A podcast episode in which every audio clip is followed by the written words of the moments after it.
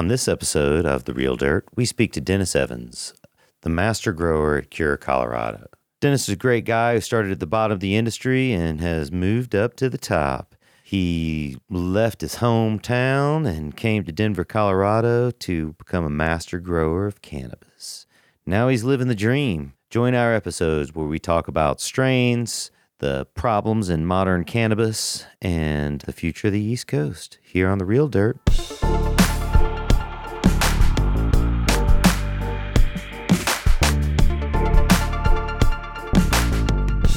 All right, and we're back again with the real dirt with Chip Baker. Today's guest is Dennis Evans of Cure, Colorado. Say hey, Dennis. Hey guys, how's it going? Oh, it's going good, man. Dennis is the master grower for Cure, Colorado, a medical dispensary out of Denver, Colorado.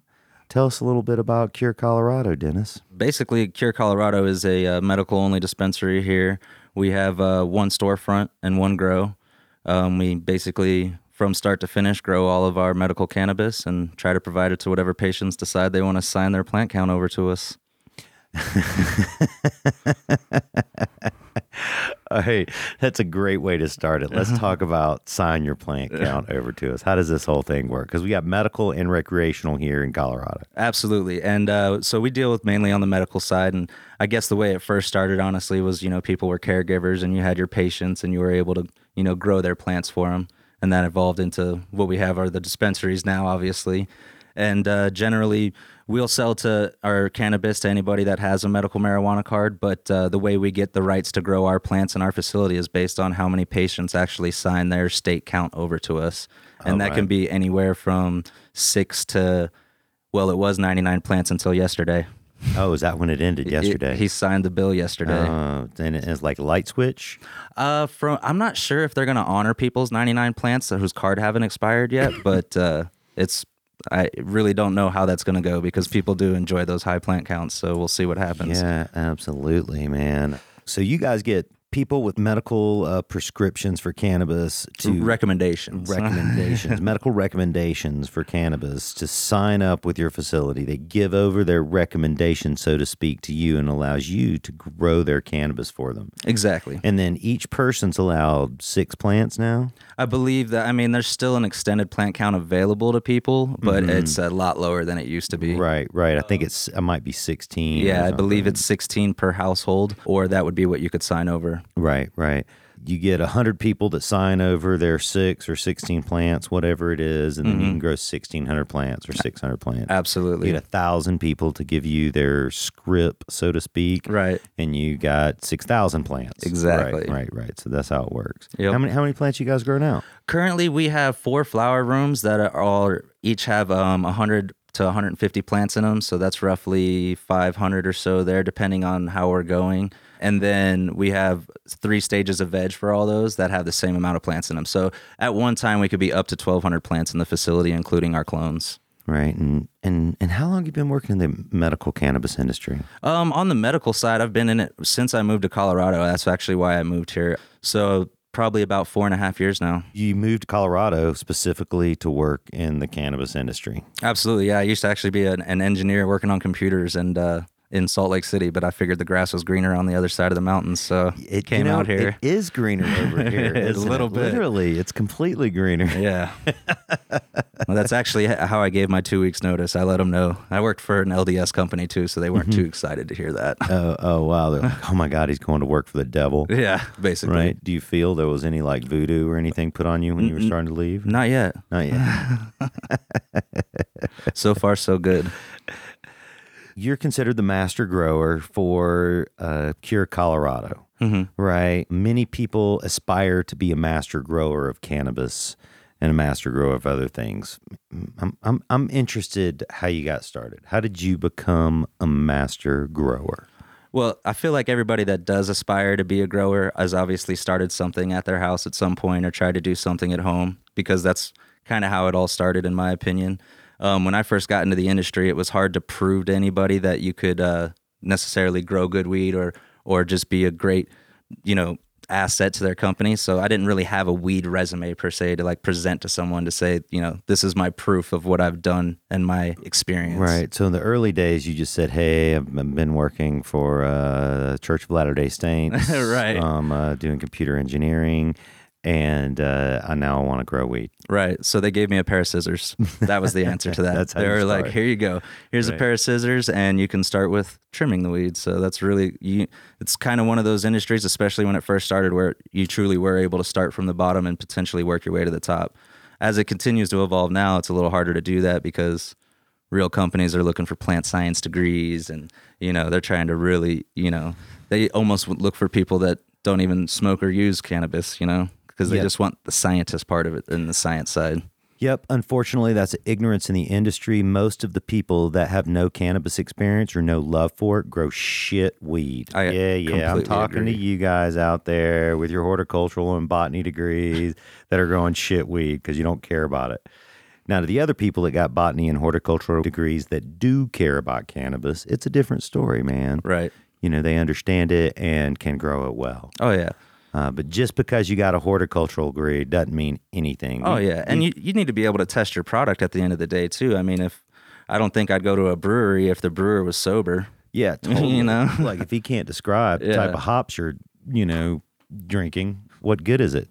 Exactly. Right. One hundred percent. Yeah, there has to be this, you know, the, oh, with all this regulation, it's kind of fucked up our like interaction with the cannabis plant, right? Uh, living in Northern California for for 20 years, this is what happens when you go visit a cannabis farm. You go to the farm and they immediately start to smoke you out with as much weed as you could ever consume in one sitting or standing or walking, right? Uh, they, you know, uh, at least my friends, the ones I have visited, they're trying to impress you, right? And and you know, oh hey, look at this plant. It's hard. It's it's a slow grower, but it's great. Here, let's smoke some of this weed. Mm, wow, let's taste that earthy taste. We get that by applying seabird guano. exactly. Right, and you and it, and it's hard to get that with this regulated industry, Mm-hmm. right? You go to a, a wine a vineyard, right, and what happens? Same thing, Oh yeah. right? Like you're tasting wine, you're smelling wine, you're looking at the grapes, right? And and we need that type of interaction. Oh, absolutely. And that's uh, just another way to realize, you know, the only way I'm going to be able to make my next crop better is if I know the quality of my last crop. And I feel like, you know, being involved with that actual plant and knowing how it works and the effects of it is one of those requirements. Yeah, absolutely, man. Smoke it up, dude. It's one of my big complaints in my side of the industry, the indoor horticultural side, is that they've often shied away from cannabis, talking about cannabis, having cannabis flowers. Like, you know, I've gone to trade shows, the major trade shows for hydroponics, and they say stuff like, we'll kick you out for smoking weed. So, like, what's the first thing me and my crew do is like, smoke everybody out. exactly. fire it up.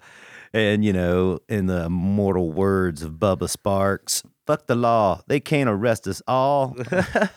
it's true though.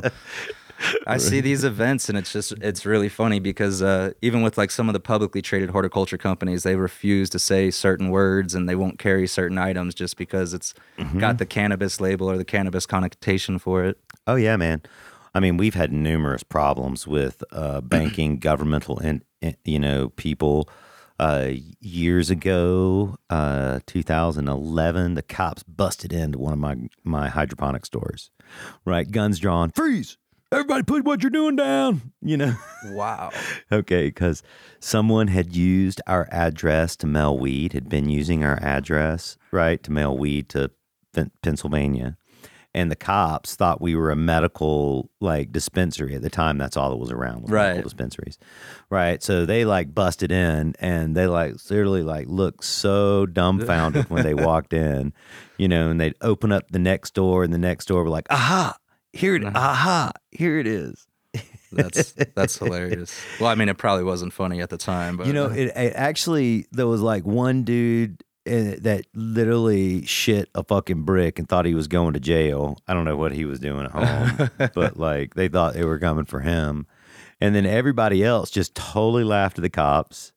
Right? It was this great experience for us and and kind of them too. Right? But it, it was a little scary because you see how you know you read about those stories where they bust into the wrong house thinking it's a crack den and kill somebody, Right.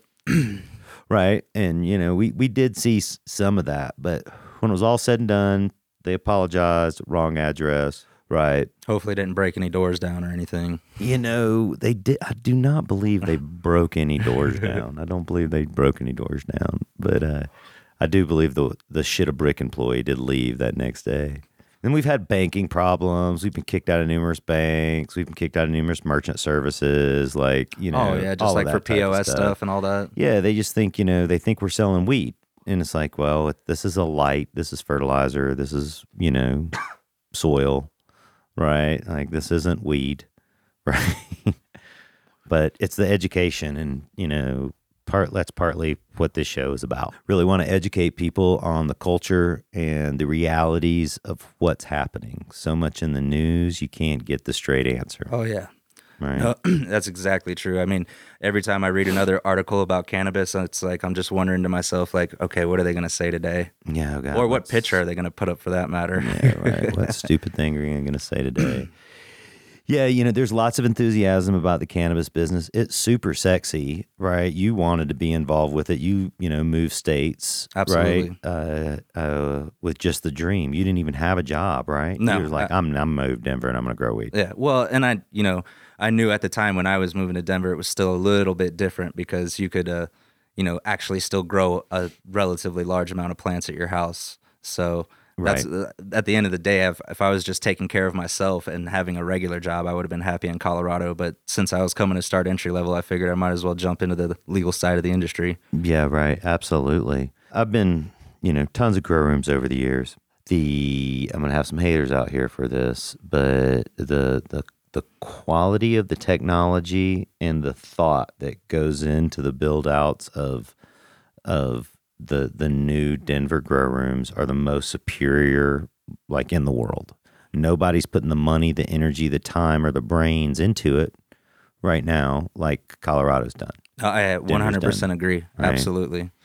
Um, we were just at your facility the other day, as a matter of fact, and uh, uh, we saw a uh, uh, wow, probably like a twelve hundred amp flip device, and what this does is it flips the the the the amps from one side of the building to the next side of the building, so you can double your overall amp usage. Absolutely. Right? Because a big problem that we have here now is like there's only so much power pulled to these old warehouses that we are actually able to zone for grows. Right. And when you call, you know, Colorado Power Company and tell them that you need more amps, one, it's a very expensive upgrade, and two, it's very hard to get them to agree to do it. But the upgrade itself can, co- you know, I personally know about one grow that bought a large facility that they wanted to run, you know, 250 lights in, 300 lights in, mm-hmm. and they just couldn't do it because they didn't have the power. And when they called the power company, it was $100,000 for the install, and they didn't have that money up front. So, Yeah. you know what we did to mitigate that problem was literally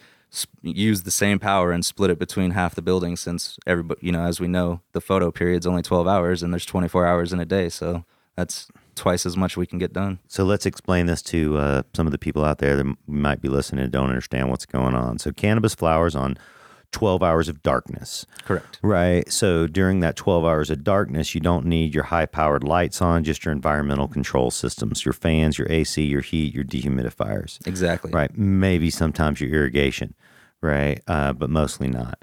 And so people commonly increase their flower rooms by adding some type of uh, uh, a device that flips the lights from one side of the building to the next side of the building. correct You know, uh, we've sold like primitive versions of these in Oh, the yeah. past where you could flip, have 10 ballasts and run 20 lights, right? Uh, you guys have like, like 100 lights though. Oh, right. easily. Right, right. You're running. we got about 36 uh, in each flower room so Mm-hmm. and then or i'm sorry we have 70 in each big flower room and 36 in our small flower room Right. so and the, the 270 rooms are the ones that flip obviously because they're the same size Yeah, you, you know, I just uh, viewed your facility the other day. We did this great little video. Everybody should check it out on therealdirt.com or on our YouTube channel. And you can download this episode on iTunes, of course. Uh, but uh, uh, check out this tour we did of your facility. One of the things I'm, I'm I was impressed about the most of your facility is the the the do it yourself nature and the inexpensive fixes that you came up with on the fly, so to so to speak. Oh yeah, I mean, when you're working in some of, the, like I said, with these older warehouses and older buildings, you have to kind of give get yourself into the mode where you just problem solve. You know what I mean? You have to look at a problem and just be able to go and figure out how to do it because we don't always have the money and the time and the technology to just drop a ton of money fixing our problems. So, uh, uh, give, give me give me a good example. Give me give me what happened yesterday. What'd you fix yesterday on Oh. Do It Yourself? How about that? So the most recent problem I fixed, honestly, we're coming into summertime right now, and obviously one of the most important things with uh, cannabis cultivation is your environment. And uh, dealing with the warehouse we deal with, sometimes we have like some uninsulated parts of the building that we're doing great this winter, but recently we realized in this summer heat they're just not going to be able to maintain. Swamping hot. Oh yeah, we I was walking into a 90 degree room every day, and that's just kind of pretty unacceptable unless you're in the ground. Obviously, that's a different story. But with uh, cocoa, a 90 degree room is definitely not where you want to be.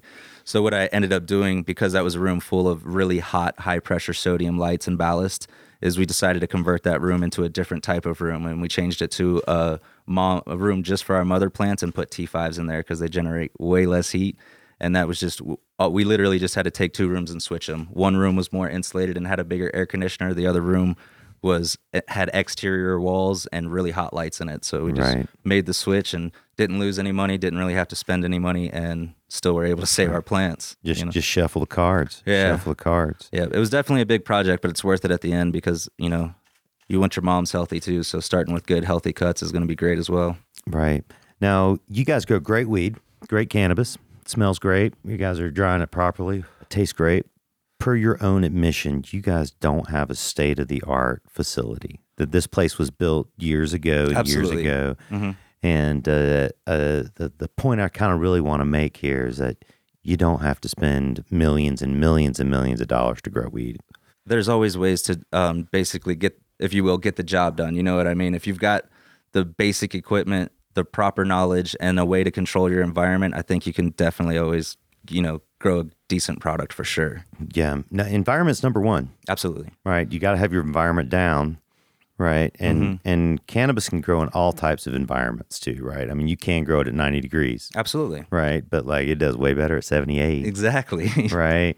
You know, the buds look better, it tastes better. Mm-hmm. Um, I'll often hear people like uh, say, "Oh, the stress, it's good for the weed," and it's like, well, they just can't get past the stress, right. and their weed's good. I guess stress makes us stronger too, but at the end of the day, I only want so much. So these, you know, Well, the plants will respond the way they they they're supposed to. Yeah, stress. I mean, I don't know if stress makes us stronger. Really, I know that's a statement people say, but you know, my my cousin Paul, he he's always coming up with these uh, uh, these you know uh, uh, interesting sayings, and his saying about weed is "fat kids love cake."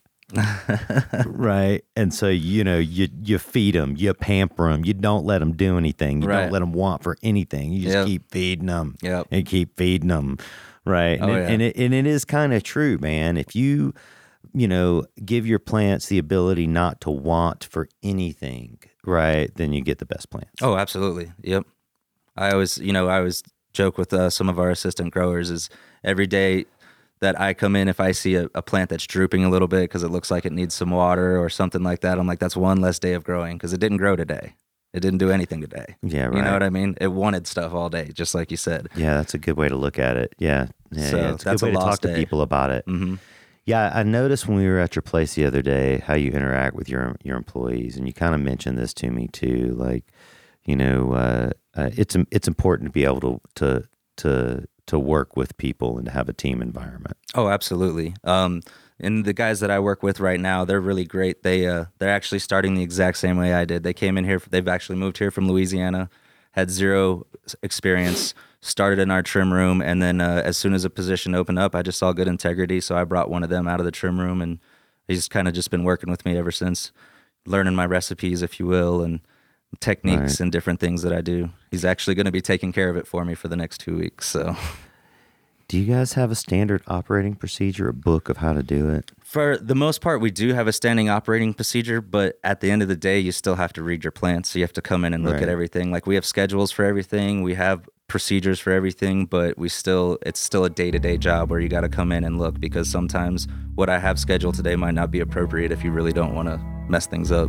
Yeah, right. Well, hey man, thinking about messing things up. Let's let's take a little small break so we can uh, uh, salute to our sponsors, Cultivate Colorado Growers and uh, Denver NORML. Maybe we'll find some other weed.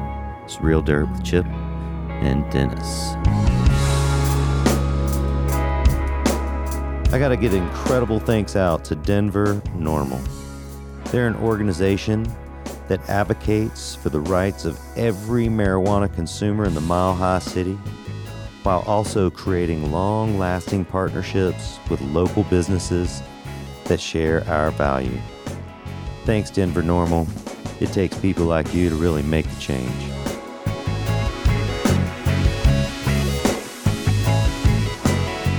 All right, and we're back. Real Dirt Chip Baker and Dennis Evans from Cure, Colorado. So we were talking about uh, standard operating procedures, Mm-hmm. SOPs. It's become uh, uh, a buzzword in our industry. Absolutely. You know, it's a um, restaurants often have these things. Absolutely. right? Uh, you kind of have to same burger, same burger, same burger, same linguine, same linguine, same linguine. Um, so it's a guideline Right. on how to do it. But as most good restaurants, great restaurants have chefs, and Burger King has cooks. Correct. Right, right, right. Absolutely. But there's something to be said about how perfect that burger comes out every time with Burger King. you, you know what I'm saying? Poten- Potentially. Well, I haven't eaten Burger King for years, right? But uh, yeah, let's let's talk about that, man. You know, uh, many people throughout the industry are employing non-cannabis related people, like we said, right? How do we keep the culture in it? How do we keep this thing we keep talking about, like you know, the wine the the vintners have with being able to taste the wine, or or Yeah, I mean that's really a great question because uh, you know, especially on the medical side of things, when we've got you know some of these new states turning over regulations like where they are medical only, it's really hard to see people being able to still have that culture at, at the same time as follow all the laws, if you know what I mean.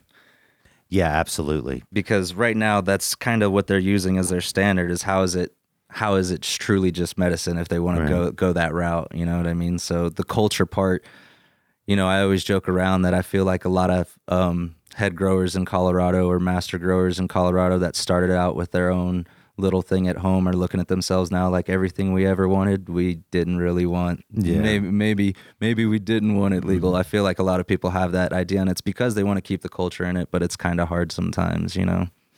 Well, I definitely understand, like that. You know, you're in a manufacturing facility; it needs to be right all the time. You need to have non-intoxicated employees. Right. right? 100%. I understand that, but just like man, you go to the nicest restaurant, you know, in Denver, and the Mhm. chef is going to taste the food, Oh yeah. right? And before he serves it to you, he's going to make sure like it's right, right? Mhm. And you know, it, the laws don't allow for that. No, I know it's really it's a it is a weird weird notion, you know, because uh, even if you look at like when you go to any any good like craft brewery or tap house, you know, the the bartender if he taps a new keg, he's gonna taste it, make sure it's right. You know what I mean? It's the only way to do it. And I wish that uh, I wish more often we were able to do the same thing, but at the end of the day, when you when I work for a facility like I do, honestly, I can't even purchase the marijuana that I grow because I don't have a medical marijuana card. So But you can, but you have a uh, a, a badge that says that you can work in, in exactly the industry. So it's, you know that's just uh, and that's how I think some of the future states, especially on the East Coast, when they turn over, is going to be is like you're not going to be able to use the product you grow technically because especially in those states, getting a card there isn't like getting a card here. Well, that's uh, man. Yeah, I feel like that mentality is is really gonna do harm to weed, Absolutely. right? And uh, I know there's there's people out there saying that you know they can grow great weed without sampling or no- or tasting it, but it's just not true, Right. right? All right, flushing. Let's talk about that for instance. Okay. Right. So like You've seen it, like you'll flush plant. Do you you guys flush? right? Absolutely. Right? You guys have a standard flush procedure. One hundred percent. Yeah. I always have to. I, I mean, I really because everybody was worries about potency and quality of marijuana, but at the end of the day, for me, it's taste, flavor, and whether or not it's harsh and going to kill you when you smoke it. You know. Yeah, absolutely. So flush is one of my flush and cure are the two most important things in my book. Obviously, they are. growing a good product is is hard, and the environment is good. And you're going to grow a great product, but you better take care of it at the end, or else it won't finish. You It can won't. grow beautiful weed and not finish it right, and it doesn't taste good. Yeah, absolutely. So okay, so you so say you guys flush for two weeks, maybe Uh, we flush for ten days. ten days. So you flush for ten days. So man, you know sometimes it doesn't flush right. It doesn't, and sometimes it flushes way better than it does. Oh, others. absolutely. right? And there's not an exact science to that, right? You could say like, oh, I flush it ten days every time, and this happens, but it's just not quite Sometimes it's too much. Sometimes it's not Like, enough, Yeah, exactly. right? And you see it when you fire the weed up, and the ash is black, right? You know, and it falls off in these big chunks. Looks like charcoal. it looks like charcoal. when you put it in a bowl, nothing happens to it, Right. right? And I've seen that on two week flush. Oh, Right. yeah. Mhm. Right, right. But like then some other times like the ash just like evaporates and flies through the air and Yeah. like Pulls right through the bowl. yeah, yeah, exactly. Exactly. You know, and it's just so fine. Mm-hmm. Right. How do you figure that out if you don't smoke the weed? Right. How can you grade it and say this is top notch grade weed? Right. Right. Even for medical purposes. Absolutely. Right. Like, oh, then somebody's going to develop an ash test off this, by the way. right. There you go. They're like, I've got an asher and uh, we analyzed the ash. Well, and it's funny that you talk about that because that's what they're using to do everything now is testing. That's why they think they can do it scientifically without, you know, without tasting it. But uh, how do you test for flavor? But I guess they have terpene tests now and they have potency testing and they have all that. But really, I still think that at the end of the day, the best test is to gonna go ahead and try it out. Right. Pharmaceutical industry is coming into it. I mean, you know, you used like, oh, laminine, laminine, limonene, laminine, laminine, whatever. Right. And you just think you can compile those. Man, often it tastes synthetic. Exactly. Right. Mm-hmm. And you and you, and we taste this in the vape pens that are distillate with added terpenes or added it. terps. Yep, exactly. Right. And you know, Well, it's just like when you get watermelon flavored bubble gum. It doesn't really taste like a watermelon. yeah, right, right, right. Or I don't think so anyway. yeah, I mean, it's Artificial flavor. is it's it watermelon gum. Yep. Right. Artificial flavors. You guys have a dispensary and you sell directly through your dispensary from all the can- the cannabis you grow. Absolutely. Do you Yep. know if you're able to uh, uh, meet your demands? Oh, right now we are. We only have one storefront, Mm-hmm. um, but we are in the process of expanding. We'll eventually be opening a store in Rocky Ford. Mm-hmm. So um, it'll be interesting if Colorado's got some laws in the work because there's all kinds of weird laws about licensing and what you can do with your marijuana that you grow legal. So like, for instance, when we open our, our store down in Rocky Ford, there's potentially we can only send so much of the weed that we grow in this license to that store. It's just mm-hmm. called like a 70 30 integra- like vertical integration, I think they say it is. Okay. So on the recreational side, anybody there can be a recreational grower and he can sell as much as he wants to any dispensary he wants. Mm-hmm. On our side, for the medical side, we have to grow 70% of our product. We can only purchase 30% of our product. Right. Okay. Okay. So when we open our store in Rocky Ford, if the laws haven't changed yet, but they are in the process of changing them, technically we can only buy 30% of our product from our other store. Ah, right, right, so, right, right. but right now we're we're meeting our demand because uh, again we serve our patients, so their plant count allows us to meet their demand. my point is it's like a it's a boutique shop it's it's you grow it and and you guys sell it direct to consumer Oh, absolutely. right mm-hmm. uh, you can't There's no pre-packaging even. We, no we still have the jars and people get to almost cherry pick their nugs. oh right i still go i go into a lot of places like that Right. i guess i should look, open my eyes are there there, there places Pre- that's just all prepackaged But now every pre-packaging is basically the next step, and uh, I feel like in the recreational side, especially because it just makes the the lines go so much faster. It's kind of a bottleneck the way it used to be. You know, if you walked into a rec dispensary, the line took forever because they had to weigh out an eighth after they talked to the person about it for a half an hour. Whereas right. now with the pre-packs, like they still have a jar of weed that you can go in and smell and look at, and then they reach behind the counter and give you what Yeah. they what they have. So totally yeah which I- is a turn off to some people to be quite honest mm. because they're like wait i just looked at that and you know then they get a little confused. Well, I mean, you know, for years people have been buying weed on the street like that. You want an Exactly. eighth? Yep. You, you right? Where's my 20? Give me a little 20, 20, 20. Oh, that's right. It's Friday, man. It's Friday. You ain't got a job. You ain't got shit to do. I'm fixing to get you high. you got shit to do today, don't you? Tell me, tell me this interesting thing you're doing later on. Oh, the the flight. Your flight. Oh yeah, I get to. I'm actually leaving for Iceland in a couple hours. Gonna fly out to. That's actually where I'm from. So gonna fly out and see some family and take my wife out there for her first trip to Iceland so she can meet them all. What's the weed like in Iceland? It's actually when I do when I do get it out there, it is really good. I mean, it has to be grown indoors. So, and I know I'll probably get a lot of haters for this comment, but I personally prefer indoor weed over anything. If you can control an environment to the T, if you can control your environment, I feel like you're going to produce a better product. The That's just studio, how I we'll, feel. we'll raise the studio view, the booze. Yeah, no, that's fine. I, but I, I guess it's because I've always dealt with it for the longest time. Right. What I have the majority of experience with is indoor Sure. controlled environments. So I mean, I have I have spent time working in a greenhouse, and uh, that was quite interesting, and you learn a lot there. But uh, I just really, really enjoy Indoor. indoor weed, Right, right. indoor cultivation. I've smoked a lot of weed out there and seen even more, maybe. But uh, here, here, here's my view of it, man.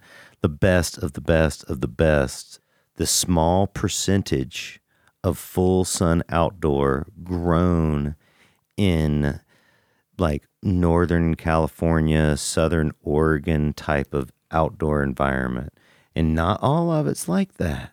Right. only this small percent of it and i'm i couldn't even tell you what that percent is.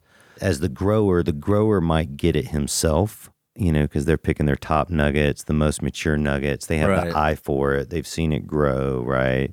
Like that shit is fucking incredible right? The flavor the high right? It doesn't have the same look right? Doesn't have the same look. Right. Right. But man, like, you know, just this incredible clear high that you just keep on getting high from. You can just smoke it and smoke it and smoke it. Right. It's just incredible. But like, it's just the small percent. It's like this top tier. Right. Right. And, and like, you got to like, like know the guy who's been doing it for 50 fucking years and all of his is like that. Right. that makes sense. Right, right. Or like, you know, individuals, they'll have small amounts of it. Right. You know, hmm uh, so that's 100% the best. Right. Uh, uh, environmentally controlled environments, though, produce this color, right? That you Mhm. get, uh, you know, with with indoor weed, Right. right? And it's a different color. It looks different hmm you know, uh, uh, it, the consistency of it is is pretty incredible, Right. I mean, yeah. right? It's one thing I do notice, even you know, when we do our harvest and weigh our plants, the consistency is always there. We cut clones off the same mothers, and we weigh these plants, and they make me punch these weights in, and it's funny because I feel like I just punch the same number in every time. And Right. it's because of that genetic, obviously, of Right, that specific right. genetic. You know, you know, you'll have 25 plants, and they'll all be within 50 or you know 10 to 15 grams wet weight of each other, just because you know if you pruned them all the same, you grew them all the same, you fed them all the same, and they came off the same plant, they should finish the same. Yeah, totally, absolutely, man. Uh, light, light deprivation, though, Yes. like uh, like properly controlled, environmentally controlled light deprivation greenhouses, hmm probably the most like superior for cost, taste, and consistent quality. If you can actually control the environment like indoor, Yes. right? Keep it lit, keep it hit, heated, keep the humidity down, Yep. right? That's the, I think that was probably the most difficult thing I found is with working in the greenhouse that I worked in here. Um, I'm not going to say the name of the company I worked for, but uh, Insert company. blurb. right. Uh, but uh, no, it was actually a really good learning experience. But we had three football fields full of flower in that place in three different stages at all times. Light dep with supplemental lighting. We actually had paps hanging as well for supple- Right, for our right. 18 in the wintertime. But the problem was uh, our cooling system was basically a giant swamp cooler. It was a pad a pad wall on one side of the building that water dripped down, and then we had fans on the other side of the building that would suck air through it. So our humidity was 60 to 70 percent all the time. PM was a nightmare. Mm-hmm. Bugs were a nightmare because the pad wall is open, and right behind us was a hayfield. So every time he mowed, we got aphids and mites. 'Cause, Yeah, so it was it was a very difficult environment. But when you learn how to you know fight those problems in an environment that big, moving into an indoor environment, it just makes Right, life right, easy. You know, Right, right. Yeah, those those simple greenhouse techniques uh, are difficult with cannabis because of the specific humidity and temperature environments you, Oh, yeah. you need for it. For with with, with cut flowers, anything you're not going to smoke or eat, Right, right, you can right. just kind of go. right? Or even like you know, man, like even you know, there's re- more regulated pesticides for lettuce than there is for ganja. Oh yeah, Right. And all, unfortunately, all the lettuce we eat out there in the world, unless it's organic or locally grown or something, is going to have pesticides of some sort on it hmm that we wouldn't feel fit was good for cannabis. exactly. Right. Uh, so that that's also the story is you, you can grow lettuce and broccoli and shit in your greenhouse. Right. And you're going to use, you know, on a commercial scale and they spray it with something. Yeah, all that they and they can spray it as much you know as much as the label allows. Yeah, as much as the label allows. Right, right, right. Where weeds, you can't really do that. You No. don't. People, people do, but like, it, It's stress. Again, we talk about that. You Mhm. know. right.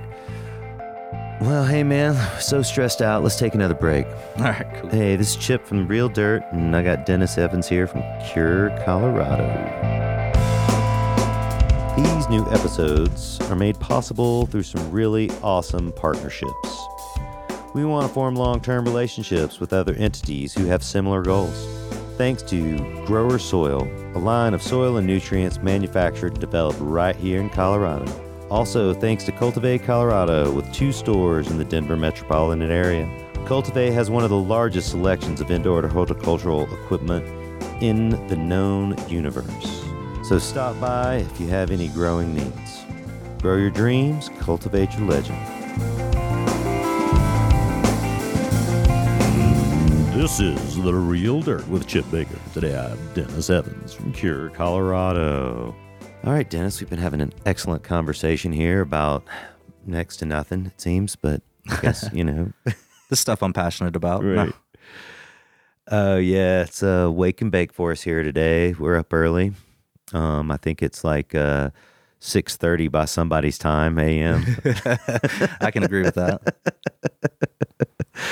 um, how many strains you guys growing over there? Right now we're right about 22. We're still we're adding and losing some all the time.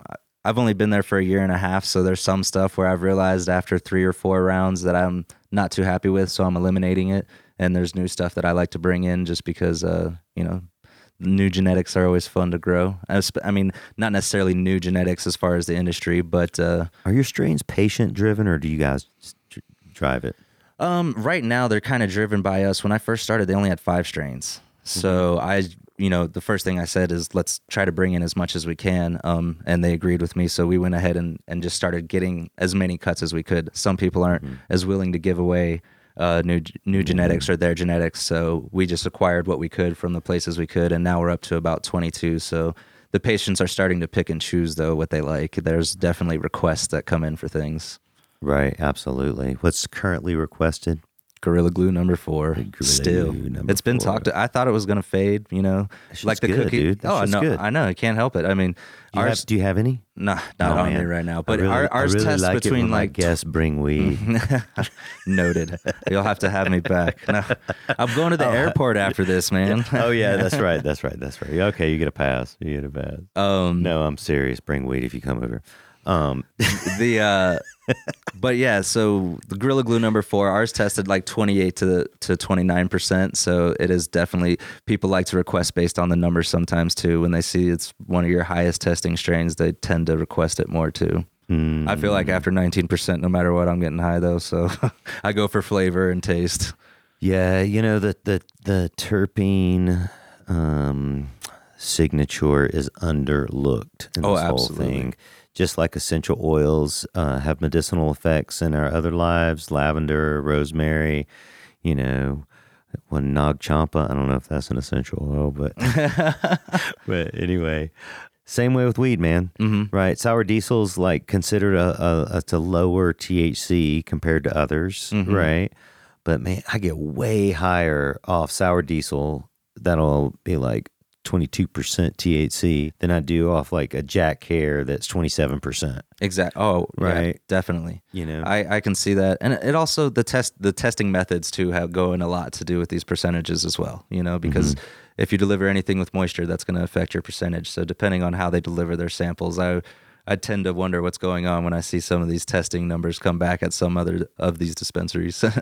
Yeah, well, we've talked about this over and over again on the show. Is there's not so much integrity in that whole side of the industry, and you know you're getting paid to sell tests that test high, right? And you know we've constantly we've seen this rise in testing, right? And it's like oh, OG used to be like 18 percent, man. Now it's like you know 26, magically, 27, magically. like- You know, same the cut. fu- oh, the Same tests are cut. more the tests are more accurate, right? And it's like I don't know, man. Just something's going on there. You know, I should have some testing facilities on. Yeah, Absolutely, grill yeah. them. I think you should. What? Tell me what's going on. There's there's plenty of them out there. Everyone wants to make a dollar off that. That was the new industry there for a second here. Yeah, there's like because in my views, there's next to no regulation on it, but I don't know. Maybe there is. there's I think there's one state accredited lab. Um, mm, One. Mm, work, work.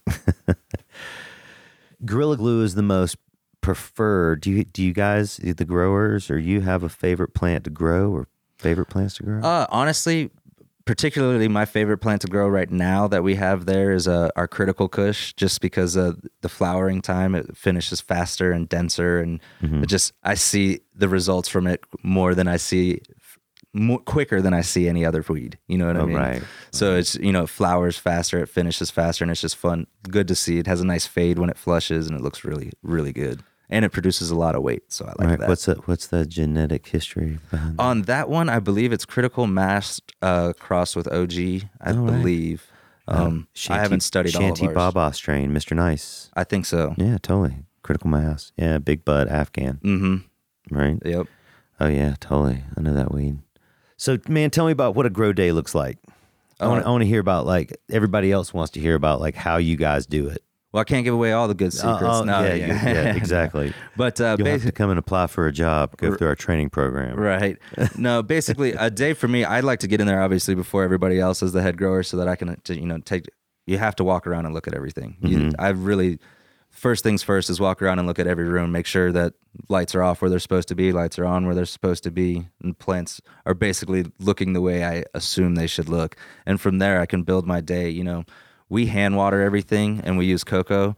So you know it's we're kind of on a schedule but i still have to basically go around and feel almost every pot to make sure because uh, overwatering is a big problem and i don't want to do that you know what i mean that's really detrimental it causes more problems than we want to deal with at our grow and so you know i spend the day checking all my pots and then getting a list together for what my guys are going to do once they get in and essentially you know when they come in you know whether it be we're going to prune an entire room today or you know trellis a room out so that we can get as much space under the lights as possible. It all depends, but uh, you know, we go through basically every grow room, make sure everything looks good, and then decide what we have to do for the day to start with. But I saw your clone room the other day. Right. Right. You guys take clones from mother plants. Mhm. Your mother plants are grown under T5s, under cocoa fiber. Let's let's talk about your clone clone technique. We talked about that a while the other day. What I always tell the people that that I work with is when it comes to cloning is for me less is more almost. You know, a lot of people try to like hammer them with some kind of you know rooting solution or or you know different hormones or lots of food and they have all these techniques, but at the end of the day, my my technique is to try to take my clones off mothers, take the hardiest cuts that I can that you know obviously not too thick and um, basically just use an easy cloner which is an aeroponic system and RO'd water and just make sure that my biggest thing is cleanliness. You know if you're not clean when you're taking your cuts and you then you're probably not going to have a successful rooting. But uh, basically we take eight to ten cuts at a time keep them in a glass of RO'd water until we make our final 90 degree cut throw it in some rooting hormone and just put it in an easy cloner with RO and let it be for two weeks. I try not to touch it. Occasionally, I'll spray them with a little rhizotonic to kind of force some rooting, but uh, other than that, we just uh, kind of let them be. Right, right. And and you just put water, just plain water. Yeah, R. I mean, it's RO'd. It goes, Right. you know, it's a, a lot of waste. I feel like, but that's why that's the only thing we use on our RO for. So then you take those clones, you transplant them into uh, like four or five inch pots, Right. Cocoa fiber, grow those under tea lights, Mm-hmm. right? We do that. Yeah, we leave them under that stage for about two weeks until we will uh, transplant them again into a probably about it's equivalent to about a three gallon pot. I would say the square square pots, so it's a little hard to judge. But uh, we'll put them in there, and they'll stay two weeks more under T5 lights, and then from there we'll give them two weeks under metal halides. Right, and then you transplant them again when you go into metal. No, I? I actually stay in the three gallon pot. Um, all the way through flower at this Yep. point. Oh, right. I, I just uh, I prefer it. We did f- do five gallons for a while, but uh, I wasn't able to water as often as, as I'd like, and less water is less food. And like you said, you know, fat kid likes cake, so yeah, we had to give it more. So smaller pots make it drink faster and you know work more efficiently. right, absolutely. How many times a day you guys water when they're full grown? Um, honestly, we're we get to once a day. Then right now we're every other day until Right. Mm-hmm. about week six. We're about every other day, and then after that we're giving them pretty much a lighter mix, but uh, we continue to water them every day. Right, absolutely. Are you guys use organic nutrients? Uh, we're synthetic. We use cut, yeah, we use cutting edge. Oh, cutting edge, Mm-hmm. John, John Picarelli from Cutting Edge. Yeah, I'm gonna have him on the show soon. Awesome. Yeah, yeah. He's a great guy. He came and toured our grow as well. oh yeah, yeah. He's awesome, dude.